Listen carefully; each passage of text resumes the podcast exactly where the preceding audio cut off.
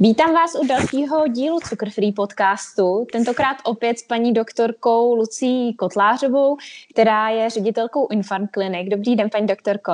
Dobrý den, Jani, děkuju. My už jsme společně natáčeli podcast o vitamínu C a nyní se zaměříme na problematiku, kterou já si přiznám, že když vidím ve zprávách nebo někde na mě vyskočí, tak ji radši přeskakuju, týká mhm. se covidu, ale my se budeme bavit o tom, jaký uh, vlastně COVID nebo celá ta pandémie má vliv na náš imunitní, hormonální a nervový systém a také se budeme bavit o takzvaném postcovidovém syndromu neboli long covid. Uh, paní doktorko, co to je ten postcovidový syndrom? Ehm, postcovidový syndrom jsou příznaky, které se objevují 3 až 6 měsíců po prodělání covidu. A jsou to příznaky, které jsou eh, charakteristické extrémní únavou. Dřív jsme takhle označovali chronický únavový syndrom. Eh, dále tam jsou příznaky extrémní sklíčené nálady až deprese. Je tam nespavost, jsou tam průjmovitá, eh, jsou tam průjmy, jsou tam kožní vyrážky eh, atypické a větší míra zánětlivosti. Uhum. A tedy těmi nejčastějšími, nejčastějšími změnami, které u člověka pozorujete, jaké to jsou? Eh, z klinické praxe, když budu mluvit hlavně to, co vydáme tady na klinice, tak jsme si všimli, že pacienti mývají různé kožní vyrážky, které dřív nemývali a když jsme dělali imunologické testy, tak jsme zjistili, že to velmi často jsou herpetické viry, které jsou reaktivované. To znamená, ti pacienti v sobě je nosí eh, dlouhodobě a při snížení imunity se reaktivují. Takže různé typy pásových oparů, různé kožní, eh, kožní vyrážky a, a někdy takový velmi atypické, že na první pohled byste třeba neřekla, že je to pásový virus nebo že to jsou opary, ale eh, jsou to takové jakoby trošku jinak vypadající, ale významné kožní projevy. Mm-hmm. Já třeba, když mám uh, lidi ve svém okolí, kteří COVID prodělali, tak si často stěžují na, na takové ty klasické problémy po prodělání uh, nemoci, jako je i třeba chřipka, uh, že jsou hodně unavení, mm. uh, že bolí hlava mm. a že uh, se hodně zadýchávají, tak je to, jsou to také příznaky toho postcovidového syndromu. Eh, z těch eh, větších prací, které vznikly z těch metaanalýz, eh, jsou čtyři hlavní příznaky. To znamená, extrémní únava se ukazuje u 80% lidí, co podělali, prodělali COVID.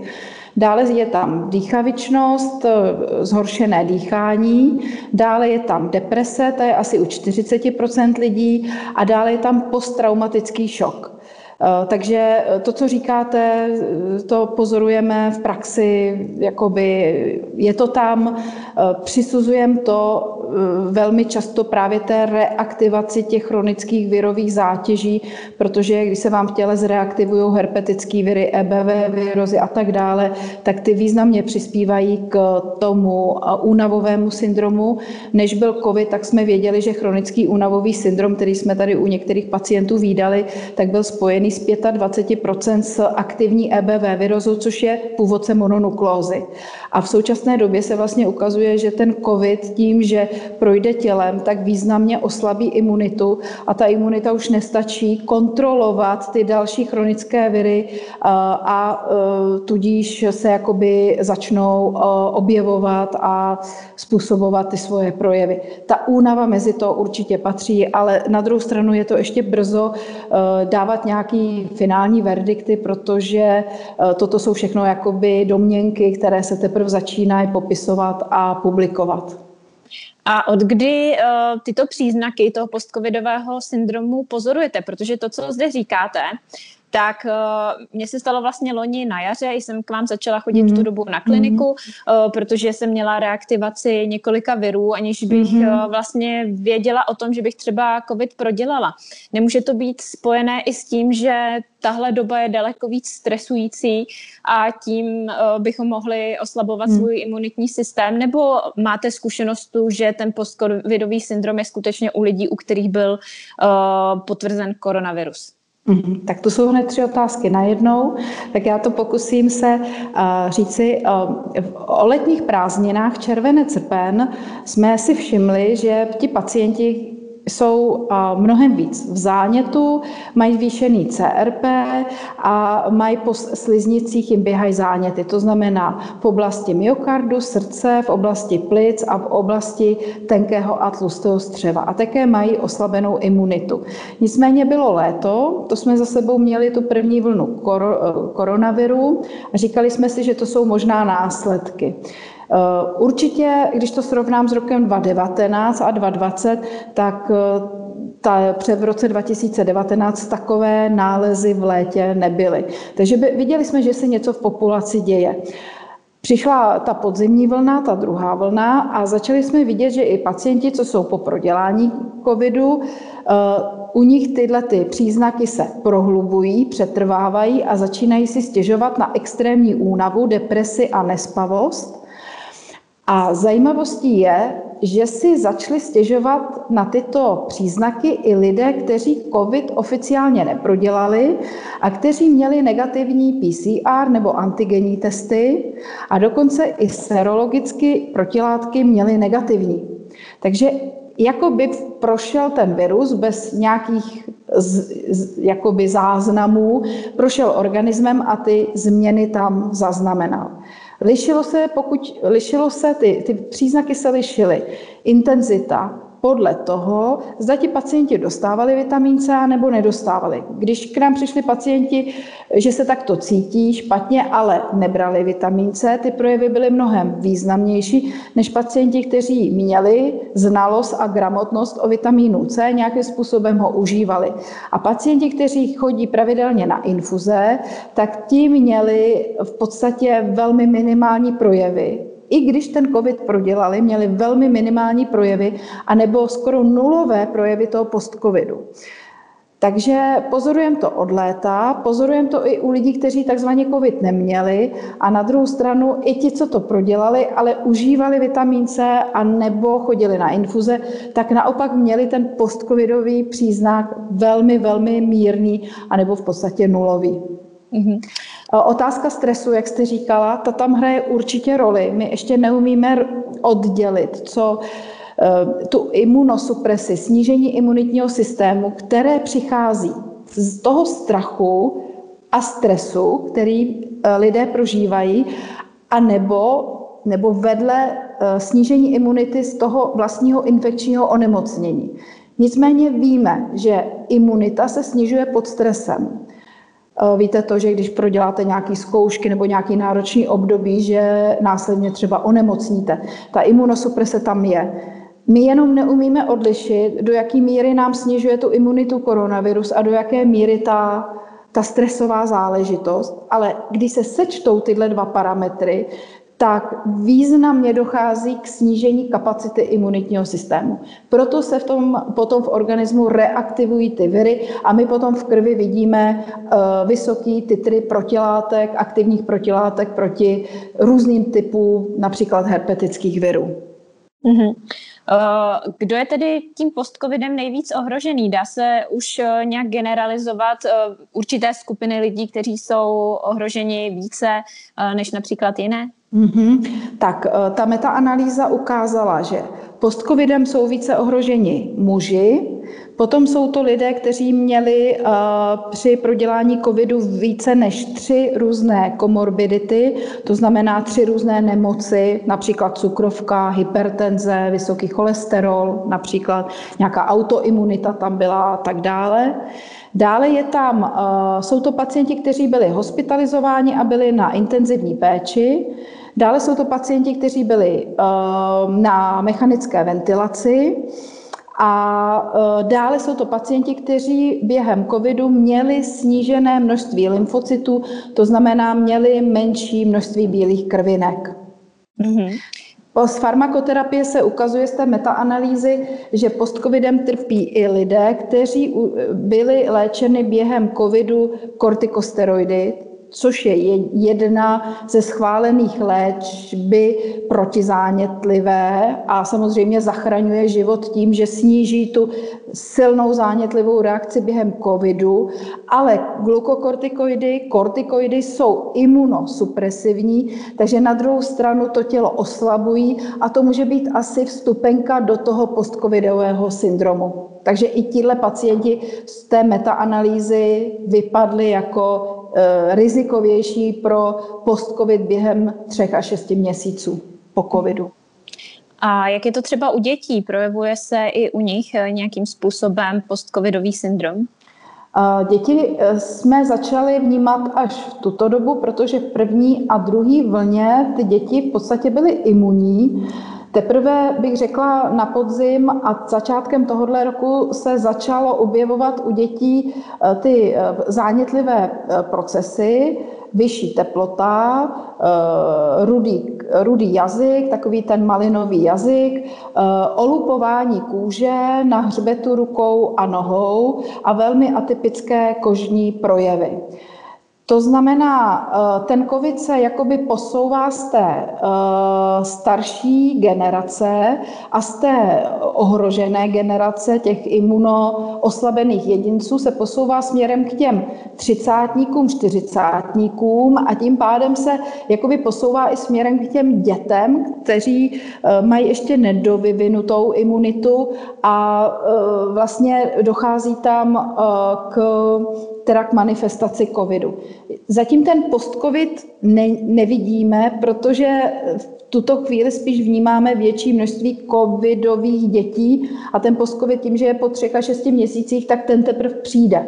Já bych řekla, že teď je ta vlna, kdy zaznamenáváme u dětí problémy. Eh, pokud vím, tak eh, ti, co jsou hospital, ty děti, co jsou hospitalizované, tak mají eh, problémy s, s myokardem, se srdcem a jsou tam určité změny na EKG.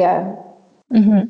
Chápu to teda správně, že tyhle příznaky se začnou projevovat až tři měsíce po tom, co to onemocnění proděle. Takže po tom prodělání onemocnění jsou v pořádku, bez jakýchkoliv mm-hmm. problémů a najednou po třech až šesti měsících se začnou objevovat tedy tyto příznaky.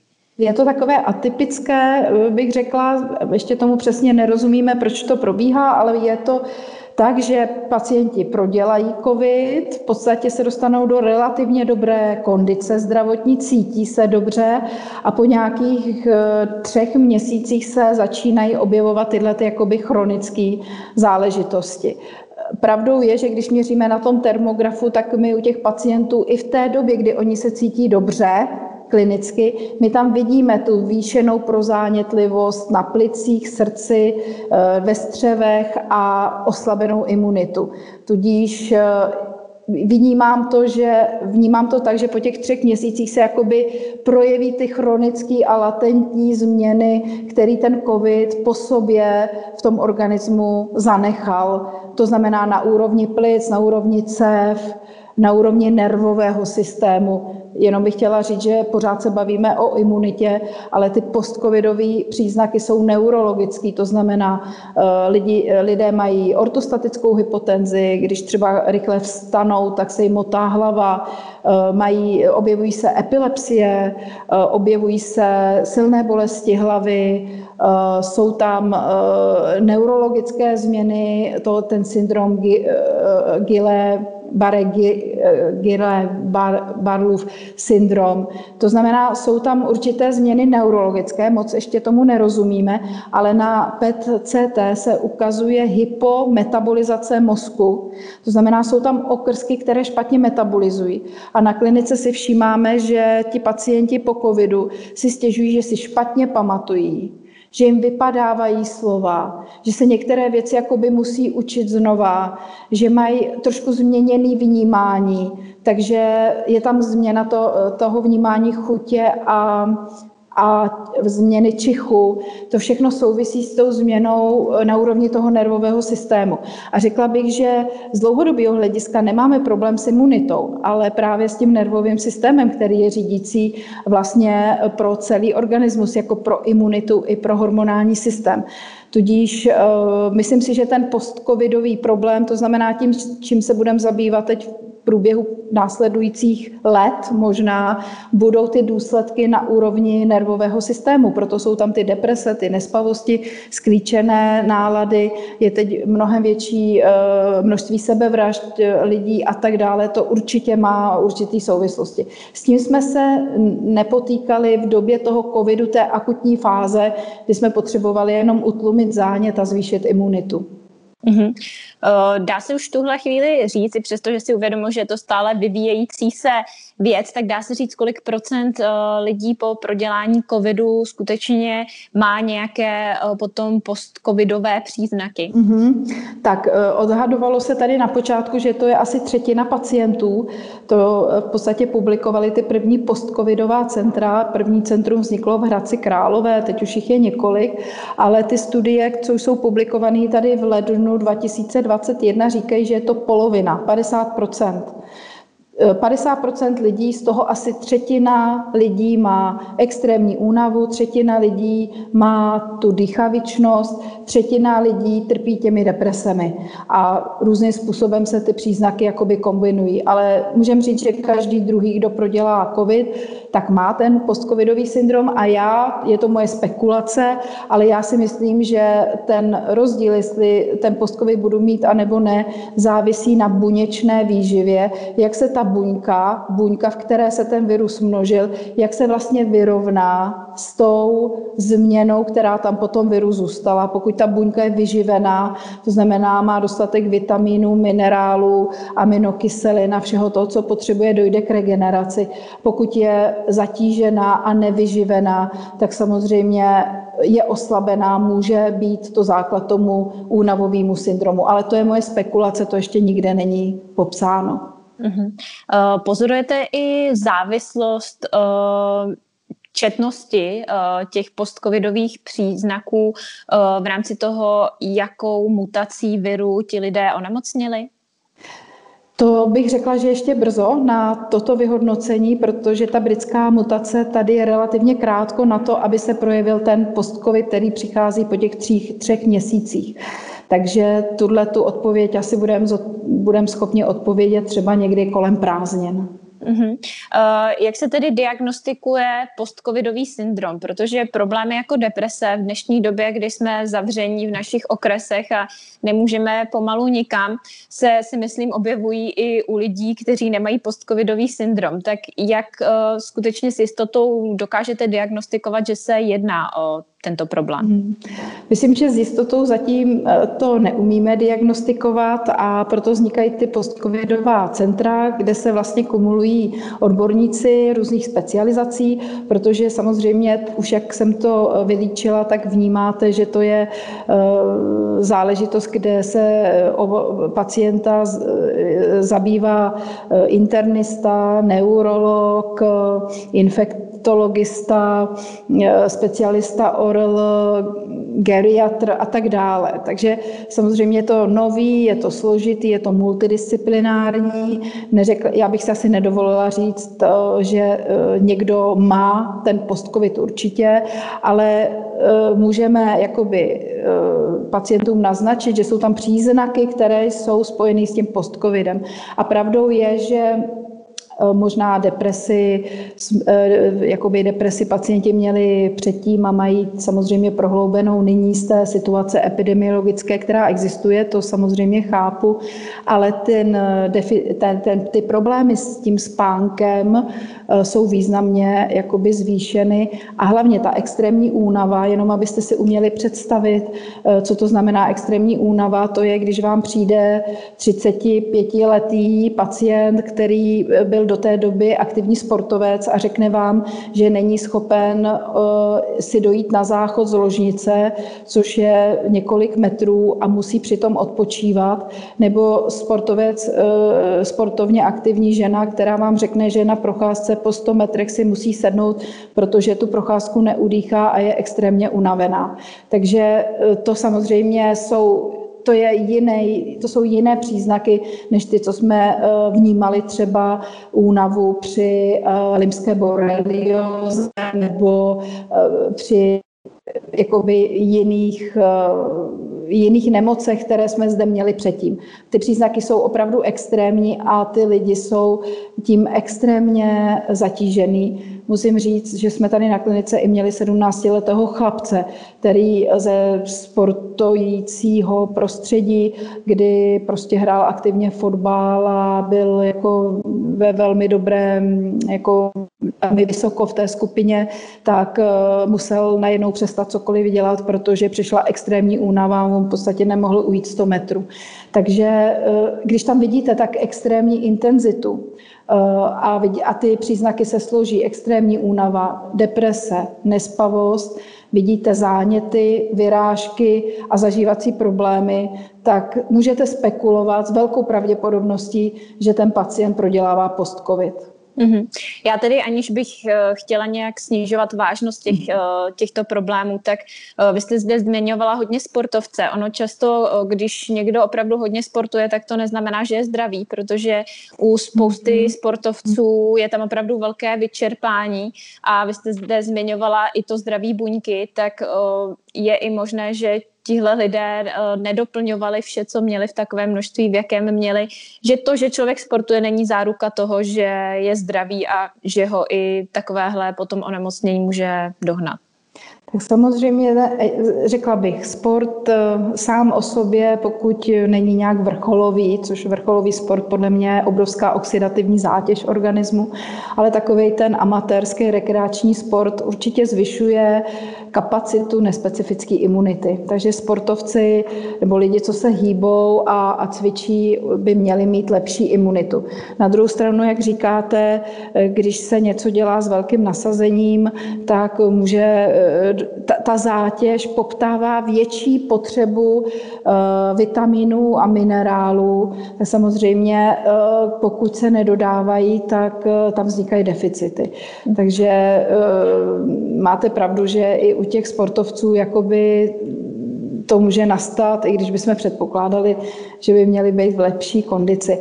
Ale Všeobecně na klinice vidím, že lidé, kteří o sebe dbají, řeknu to takhle, a mají jakousi gramotnost o výživě a o buněčné výživě, gramotnost, protože mluvím teď o tom, že přibližně ví, co mají jíst, přibližně ví, jak se mají hýbat a přibližně mají základní znalosti, co to tělo potřebuje, tak bych řekla, že jsou v mnohem lepší kondici, než ti, kteří k nám přijdou po covidu, chtějí rychle pomoct po tom covidu, ale v podstatě oni vůbec neví, co mají jíst, jak se mají hýbat a slovo vitamin je pro ně naprosto nové slovo. Takže ta gramotnost, to vědět, co člověk má užívat, eh, jak si to má měřit, jak, v jaký kondici se má udržovat, tak ty lidi samozřejmě jsou mnohem lepší kondici, než ti, co bohužel jakoby uh, přicházejí už v takovém jako zanedbaném stavu. Mm-hmm. Když se ještě vrátíme k, ke stresu a také strachu, mm-hmm. já jsem viděla vaši přednášku pro lékaře, kde jste právě o biochemii mm-hmm. stresu a strachu mluvila. Eh, moc se mi líbila. Chtěla jsem, abyste i pro naše sledující vlastně vysvětlila, co se děje v našem těle, eh, když jsme ve stresu, anebo když se bojíme mm-hmm. a jaký vliv to na nás má z krátkodobého a z dlouhodobého mm-hmm. hlediska. Mm-hmm. Tak, uh, stres eh, je života záchranná reakce, aby jsme přežili jakékoliv nebezpečí. A stres eh, může být akutní nebo chronický. A jak jsem tedy říkala, možná už v tom prvním podcastu, eh, kdo se zabýval stresem, byl pan doktor Hans Selej, který popsal krásnou popularizující knihu, jmenuje se Stres života. A on to v roce 1936 popsal takzvaný všeobecný adaptační syndrom což byl původní název pro stres. On vlastně popsal, jak se adaptujeme na stresovou situaci tak, aby naše tělo přežilo. A tím jsme vlastně u toho akutního a chronického stresu.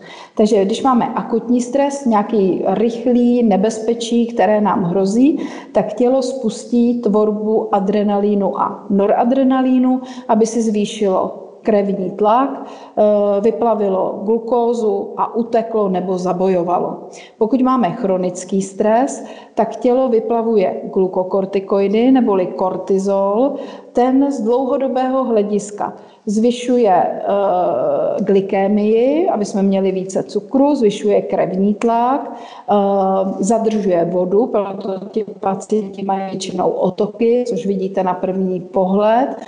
A uh, dochází, a to, co je právě problematické, že snižuje imunitní reakce. Víte, že glukokortikoidy se používají jako protizánětlivé léky, což je výborný. A pan doktor Seleš v roce 1936 navrhoval, aby se glukokortikoidy používaly jako protizánětlivé léky, které by vlastně tlumily řadu zánětlivých procesů, což samozřejmě byla průlomová Eh, průlomový nápad, ale bohužel v té době on ještě netušil, že glukokortikoidy mají jako vedlejší efekt, doprovodný efekt, ten silně imunosupresivní neboli imunitu potlačující účinek. Ten potom vede samozřejmě k tomu, že e, u pacienta nebo u člověka, který je v chronickém stresu, se zvyšuje vnímatelnost, větší vnímatelnost vůči infekcím a nejenom infekcím, ale i nádorům. Takže chronický stres, který trvá dlouhodobě, což se říká, že by měl, když trvá déle než 3 až 6 měsíců, že je to chronický stres, tak tento stres nám oslabuje imunitní reakce a bohužel je to rizikový faktor toho, že budeme více nemocní z hlediska infekčních různých agent a také to zvyšuje pravděpodobnost, že můžeme onemocnit rakovinou. Tak to se ještě teda nevědělo. Tudíž eh, stres sám o sobě je velmi důležitý pro přežití, ale pokud je chronický, a myslím si, že v současné době řada pacientů a řada lidí prožívá už chronický stres, protože řada lidí ztratila práci, ztratila obživu, eh, jsou, vidím, máme tady pacienty, mladé lidi, eh, ženy na mateřské, kdy ta, ten partner nebo manžel třeba ztratil v, v gastronomii, ztratil obživu, samozřejmě to, ta, ten sociální strach, strach z budoucnosti a tak dále, ten významně oslabí imunitu a samozřejmě ti lidé jsou potom náchylnější nejenom na covid, ale na všechno ostatní. Ještě je zajímavé, že ty glukokortikoidy, které se vyplavují při chronickém stresu, způsobují také deprese. Takže není to jenom o tom, že jsme víc nemocní, ale jsme taky více depresivní. No, takže to se spojuje i s tím covidem a post-covidem a my úplně ještě přesně nevíme teda, co způsobuje ten stres a co způsobuje ten virus sám, ale e, ten obrázek toho unaveného, depresivního, špatně spícího pacienta se záněty je častý, nebo vidíme ho a je to velký problém, protože to je vstupenka do velmi závažných onemocnění. Uh-huh. A jakou roli hraje uh, chronický stres taky při výskytu alergií nebo autoimunitních onemocnění, protože tam také ano. vlastně ovlivňuje tyto. Uh, alergici určitě znají uh, situaci, když jsou ve stresu, tak se zhorší alergie nebo atopické exémy se zhoršují. Tudíž stres snižuje takzvaně TH1 imunitu, to je buněčná imunita, proto jsme citliví vůči infekcím a e, snáze onemocníme infekcemi a zároveň zvyšuje takzvaně TH2 imunitu, která je pro alergení a pro autoimunitní. Takže e, pacienti v těchto situacích pokud mají tu genetickou predispozici pro alergii, jako jsou třeba atopické exémy, tak ty se významně zhoršují. Stejně tak se eh, projevují například snáze autoimunitní onemocnění, jako je například lupenka nebo autoimunitní onemocnění štítné žlázy a tak dále. Uh-huh. Uh, dá se ten post-covid přirovnat k něčemu, co už jste ve své praxi někdy mhm. dříve mm-hmm. zažila, nebo to je skutečně mm-hmm. něco, s čím jste se ještě nesetkala? Musím říci, že v roce 2018 a 2019, než přišel COVID, tak my jsme se zabývali uh, takovou specifickou věcí ve spolupráci s německými laboratořemi při, uh, přímo v Mnichově. Uh, jsme dělali velmi specifické testy u pacientů, kteří prodělali boreliózu. A u těchto pacientů velmi často jsme výdali právě tu chronickou únavu a větší množství zánětů A teď bych řekla, že ten klinický obraz se podobá tomu post-covidu. Když jsem se zamýšlela sama nad tím, co je spojovacím, eh, jakoby spojovatelem těch eh, dvou, eh, těch dvou nemocí, tak u té boreliozy, pokud ji pacient přechodil a měl tu chronickou boreliozu, tak ta bakterie, ta borelie se vlastně jaksi schová do tkání, obalí se polymerem a není pro imunitu viditelná. V podstatě způsobuje to, že, jsou, že způsobuje reaktivitu virů a bakterií v těle a i pacienti jsou významně unavení. Eh, ten post-covid virus sám o sobě opět je to záležitost eh, agens, který se množí v buňkách. Takže určitým způsobem ta borelie a ten uh, koronavirus jakoby jsou to nitrobuněční para, mikroorganismy a řekla bych, že u toho chronického prostě z toho, z toho chronického pohledu vytvářejí podobný klinický obraz. Takže, ale je to jenom taková jakoby moje spekulace a u borelie e, jsou už popsány protokoly, jak pracovat e, s těmi chronickými boréliemi. Je to teda běh na dlouhou tráť, ale dá se s tím pracovat. U toho postcovidu to zatím nevíme, protože je strašně krátká doba a, a do té léčby aspiruje řada e, léků. Já jsem teď četla asi minulý týden eh, návrhy směrnic pro farmakoterapii a tam se dostávají antibiotika, kortikoidy, eh, mukolytika, expektorancia, ale zatím ještě nejsou obhajoby, proč tyto léky užívat. U té borelie už jsme jasně věděli, jakým způsobem máme postupovat. Tam se používaly v počáteční fázi antibiotika, eh, v těch eh, následných fázích eh, se buď podávaly antibiotika, podávaly se vysoké dávky vitamínu C a podávaly se látky, které narušovaly ten film kterým se ta borelie vlastně skrývala před tím imunitním systémem. Takže uvidíme, co nám přinese, řekla bych, období jednoho roku, aby jsme víc popsali ten post-covid a nějak efektivně nastavili léčbu. My zatím na klinice eh, postupujeme tak, jak to je u té borelie, a to znamená, my dáváme vysoké dávky vitamínu C tím zvyšujeme imunitu, chráníme nervový systém a vidíme, že ti naši pacienti ten postcovidový syndrom se klinicky neprojevuje, byť vidíme, že třeba na našich termografických diagnostikách eh, ty změny v tom těle jsou, ale ten pacient netrpí tou únavou a tou depresí. Prostě probíhá to skrytě. Mm-hmm. Co se týče tedy těch uh, zdravotních změn, uh, které až 50 uh, pacientů s covidem dostihnou, tak dá se říct, že jsou ty změny trvalé, anebo se jich lze zbavit úplně? Tak ty první zprávy byly, že změny na plicích a na srdci jsou trvalé ale e, následně teď v poslední době se ukazují e, zkušenosti s tím koronavirem, s tím, e, s tím SARS-1, který proběhl, já nevím, před deseti lety. A tam se sledovali pacienti a jak dlouho vlastně ty změny u nich byly a zjistilo se, že asi po třech až čtyřech letech ty změny dané tím SARS-1 zmizely.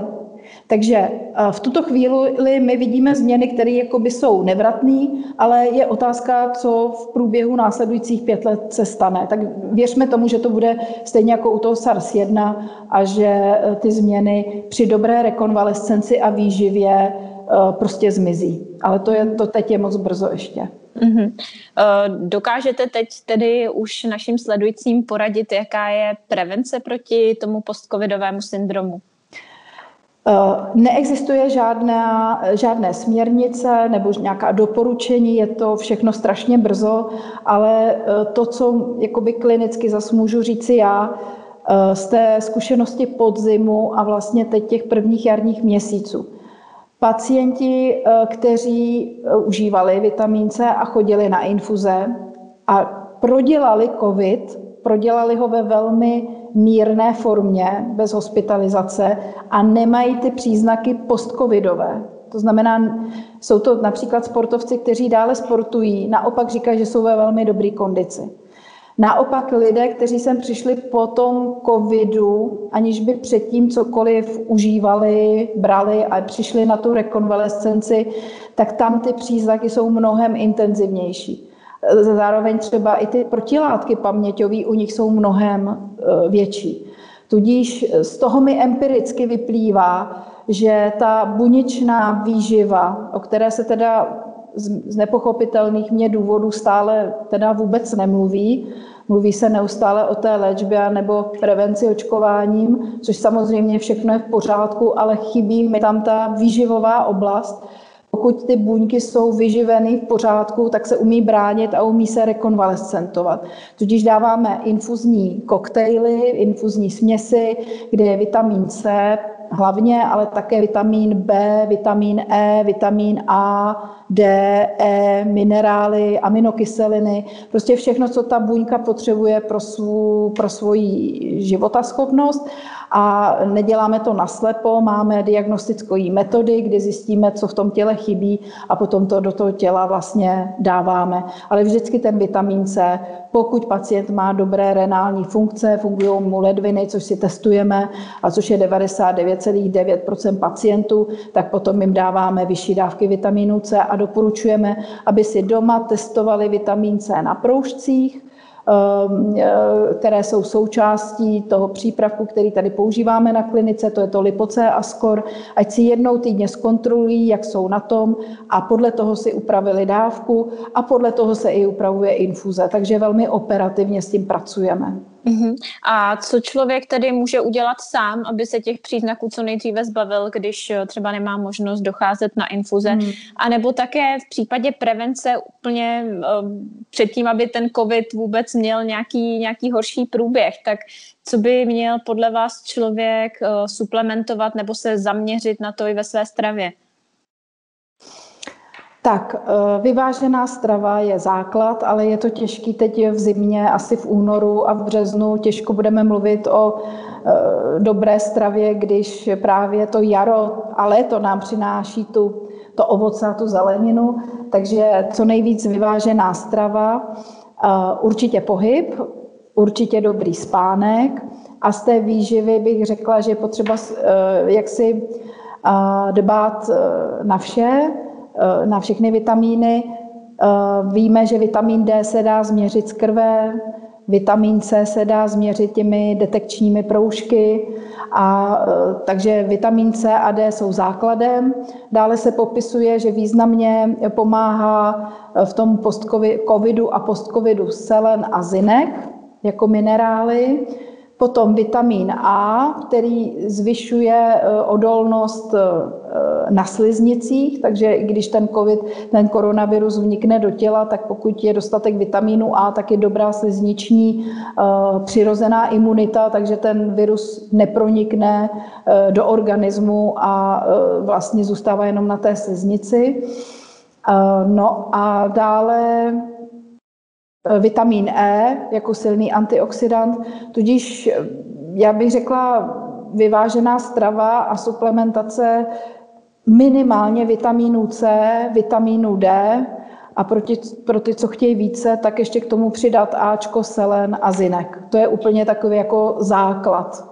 Dá se i obecně říct nějaké množství nebo nějaké rozhraní, které by bylo vhodné. Samozřejmě každý člověk je jiný, ale jestli 50 mg vitamínu C je dost, a, nebo jestli potřebujeme víc, stejně tak u vitamínu D je doporučovaná denní dávka uh, těch tisíc mezinárodních jednotek, ale vím, že se běžně doporučuje více. No. Eh, práce eh, Uwe Grober, to je německá autorka, publikovala eh, teď v lednu krásnou práci ve spolupráci s americkými kolegy. A v té práci jsou právě popsány ty doporučené dávky na během koronaviru. Ty jsou mnohem vyšší než ty běžné doporučené dávky. Ty v tuto chvíli jsou velmi nízké. Takže u vitamínu C doporučují říkám, je to německo-americká jakoby spolupráce, takže doporučuji preventivně 1 až 3 gramy vitamínu C, což odpovídá tomu, co dáváme tady na klinice. Tady dáváme nejčastěji ty 2 až 3 gramy.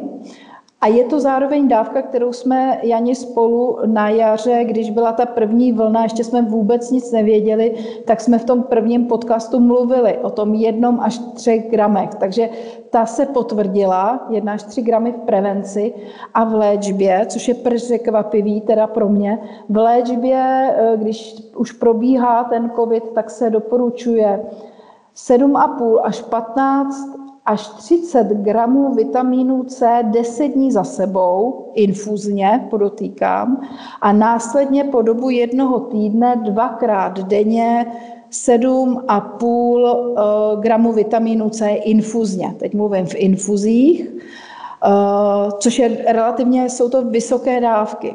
Ale dává mi to smysl, protože když 10 dní za sebou do toho organismu podáte infuzně vysokou dávku, tak významně restartujete ten imunitní systém.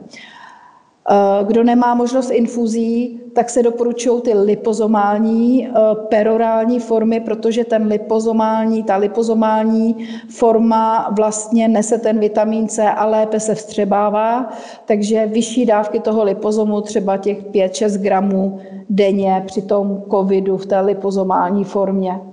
Ale rozdělit to během dne nebrat? To Samozřejmě rozdělit to. V Americe dokonce doporučovali používat jeden gram vita, vitamínu eh, s nějakou pokročilou eh, technologií každou hodinu, jeden gram což si jako vezmete, že vlastně každou hodinu tak třeba si můžete vzít i 15 gramů za ten den. Tak tam zase se to doporučovalo tímhle způsobem.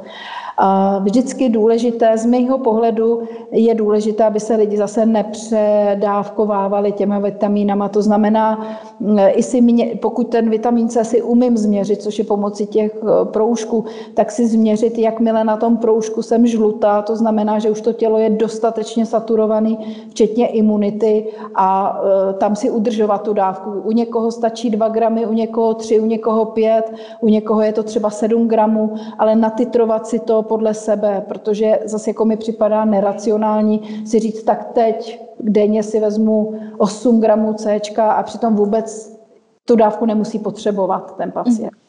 U vitamínu D je to trošku ještě jiný, protože vitamin D je rozpustný v tucích, pomalu se saturuje.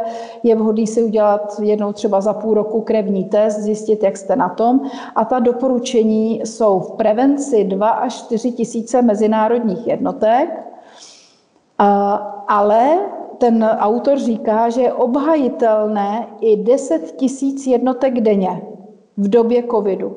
Takže zde se dostáváme přesně to, co říkáte, do doporučení mnohem vyšších dávek. Pokud je doporučená dávka 1 až 2 tisíce jednotek, tak tady se dostáváme na 5 až 10 násobek. A ne, zase pacienti se nemusí bát, že se předávkují, protože uh, ta doba, ten stres a ta epidemiologická situace jsou tak zátěžový pro organismus, že tělo potřebuje prostě větší množství vitamínů a minerálů. Není to o tom, že se předávkuju, ale to tělo to spotřebovává. A samozřejmě v létě, když budou v sluníčko a bude ta strava bohatší na vitamíny, tak není potřeba jít do tak silných suplementací.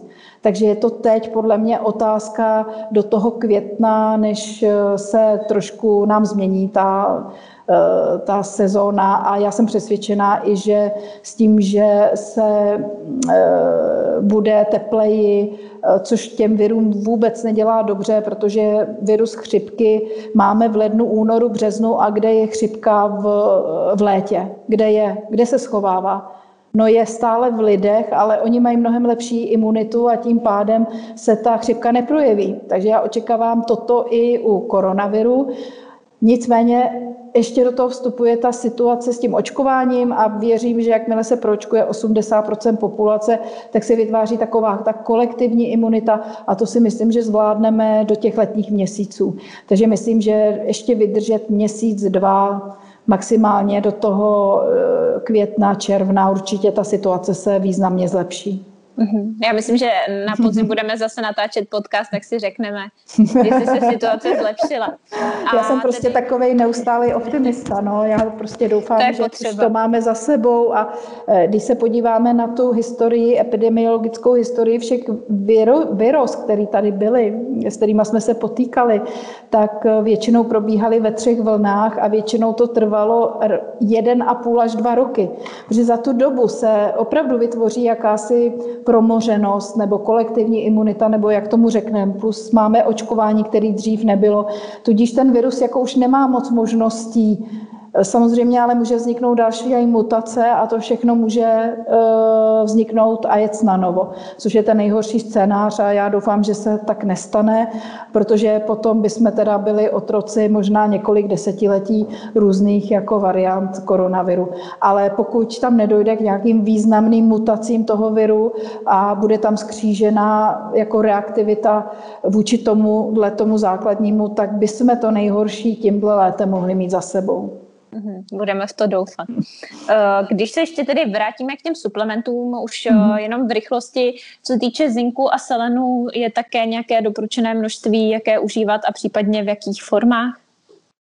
Tak musím vám říct, že eh, ano, existuje tam u té práce UV Grober, ona doporučuje zinek a selen jestli se teď nemýlím, nemám to úplně před sebou, ale ten selen eh, je tam 500 eh, mikrogramů eh, při akutních stavech a potom je tam ta udržovací dávka, kterou si teda teď úplně nepamatuji. A já vám řeknu, proč si ji nepamatuji, protože já pacientům doporučuji přípravek, kde vím, že ty dávky jsou přesně nastavený. A ten přípravek se jmenuje bioaktivní selen zinek od firmy Farmanord. A já jsem si mhm. to kontrolovala a vím, že oni tam mají přesně nastavený to dávkování, který je v té studii, takže tím pádem teď, jsem, teď prostě nevím přesně, kolik toho synku a selenu tam přesně je, ale vím, že to je v tom doporučeném dávku toho přípravku. Mm-hmm. Takže eh, to se vám eh, omlouvám, Jani, to teď prostě úplně nedržím v hlavě. Eh, prostě vím, že to tam mají dobře nastavený a celou dobu to podáváme. Musím říct, že se ty pacienti hezky potom saturují, ale je potřeba to používat teď dlouhodobě. Uh, je ještě něco, co byste na závěr uh, našim sledujícím chtěla říct, popřát? tak, um, uh, co by jsem, uh, Jani, uh, řekla bych, že prožíváme velmi uh, turbulentní dobu, která přináší nám odborníkům jakoby nové výzvy, Řekla bych, že eh, ta nemoc, kterou jsme tady eh, jako prodělávali a proděláváme, že nespochybňovala bych ji a nebagatelizovala bych ji, jelikož vidíme, že se opravdu mění ten imunitní, hormonální a nervový profil pacientů. Na druhou stranu bych nepropadala panice, protože je to jedna z dalších, byť nepříjemných viroz, která s námi už asi bude eh, dále a dlouhodobě. A to, čemu nabádám, je určitá gramotnost eh, v ohledu výživy a výživy buněčné, porozumění, co organismus potřebuje pro to, aby prosperoval, když to řeknu úplně jednoduše, vyváženou stravu, pravidelnou stravu, dobrý spánek, pohyb, cvičení a suplementace toho, co se v organismu nedostává. Nabádám eh, pacienty nebo lidi, aby si dělali nějak kontinuálně průběžně testy, aby viděli, kolik těch vitamínů mají, v domácím prostředí nebo i u lékaře si třeba řekli, že chtějí změřit ten vitamin D, aby suplementovali tam, kde se nedostává. Když to je v pořádku, tak prostě není. Prostě aby k tomu přistupovali nějak racionálně, aby to optimalizovali, aby se o sebe starali, ale zároveň, aby to nepřeháněli a nepropadali panice, protože já věřím, že se to všechno dá zvládnout, ale musíme jaksi musíme tomu dát váhu a důraz, ale neměli bychom se té situaci podat prostě. Mm-hmm. Tak jak i jste zmiňovala, tak ten strach a stres nám rozhodně nepřidává, spíše naopak nás oslabuje, takže tím, že se budeme bát, tak určitě tomu nepřispějeme. Eh, stres a strach, eh, jeho léčba eh, je taková, že mm, existují různé postupy toho stres managementu. Tam se skrývá yoga, meditace, různé rituály, dělání si drobných radostí. Ale samozřejmě, když ztratíte práci, dlouhodobě jste samoživitelka, Eh, nemáte žádné úspory, situace je špatná, tak já samozřejmě chápu, že to světlo v tunelu je prostě velmi, jako chápu, že umím si představit tu situaci, kdy opravdu není těm lidem není dobře. Nicméně věřím, že prostě měs, letníma měsícema by to mělo skončit a ten podzim bychom se měli vrátit do nějakých Eh, standardních kolejí, které přinesou i práci lidem, určitý jistoty a eh, měli bychom prostě se vrátit a dostat takovou jakoby opět tu jistotu a potlačit ten strach a stres, který teď jsou. Ale musím říct, že doba není dobrá a to, co klinicky vidím na té klinice, i relativně mladí, mladí lidé eh, teda mm, propadají prostě Eh, náladám a eh, jsou prostě mnohem víc nemocní, než byli. Ta doba je opravdu těžká a je turbulentní a věřme, že prostě podzimem to skončí. Já si vlastně ani neumím představit, jaký dalekosáhlý důsledky na zdraví člověka by toto mělo, kdyby to, nedej Bůh, pokračovalo další podzim a další roky. Vlastně ani to neumím dohlédnout.